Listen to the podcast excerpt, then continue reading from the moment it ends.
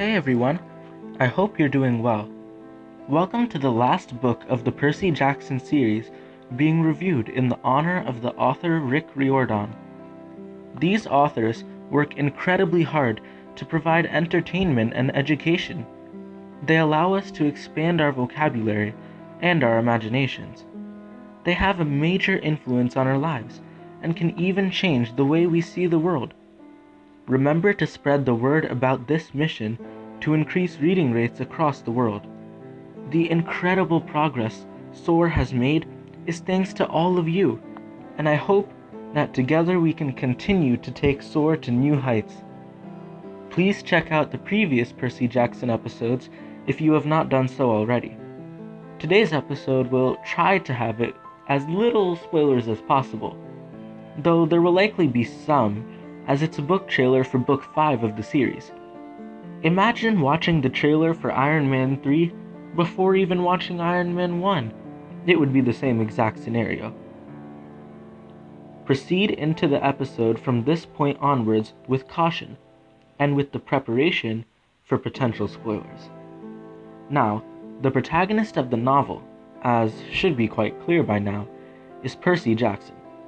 The novel opens with an ongoing conflict between the Titans and the Olympians. Percy and his friends, being demigods, join the side of the Olympians.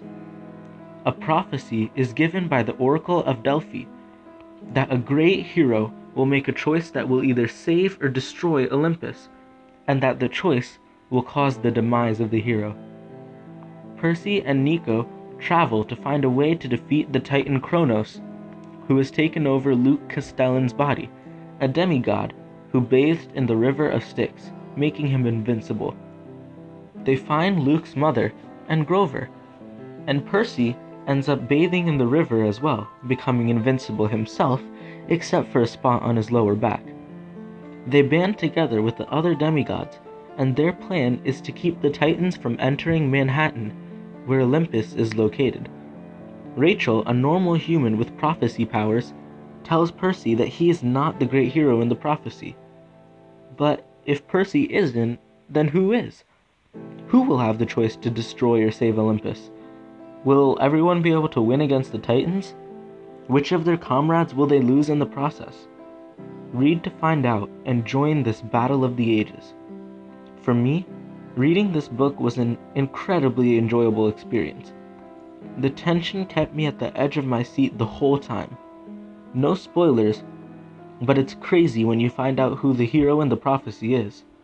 I hope you will consider reading the Percy Jackson series, as well as some other books written by the great author Rick Riordan. This book is full of action, adventure, hope, friendship, conflict, heroism, mythology, prophecy, determination, hope, and is truly a book that I would recommend. Thank you for listening. I implore you to soar.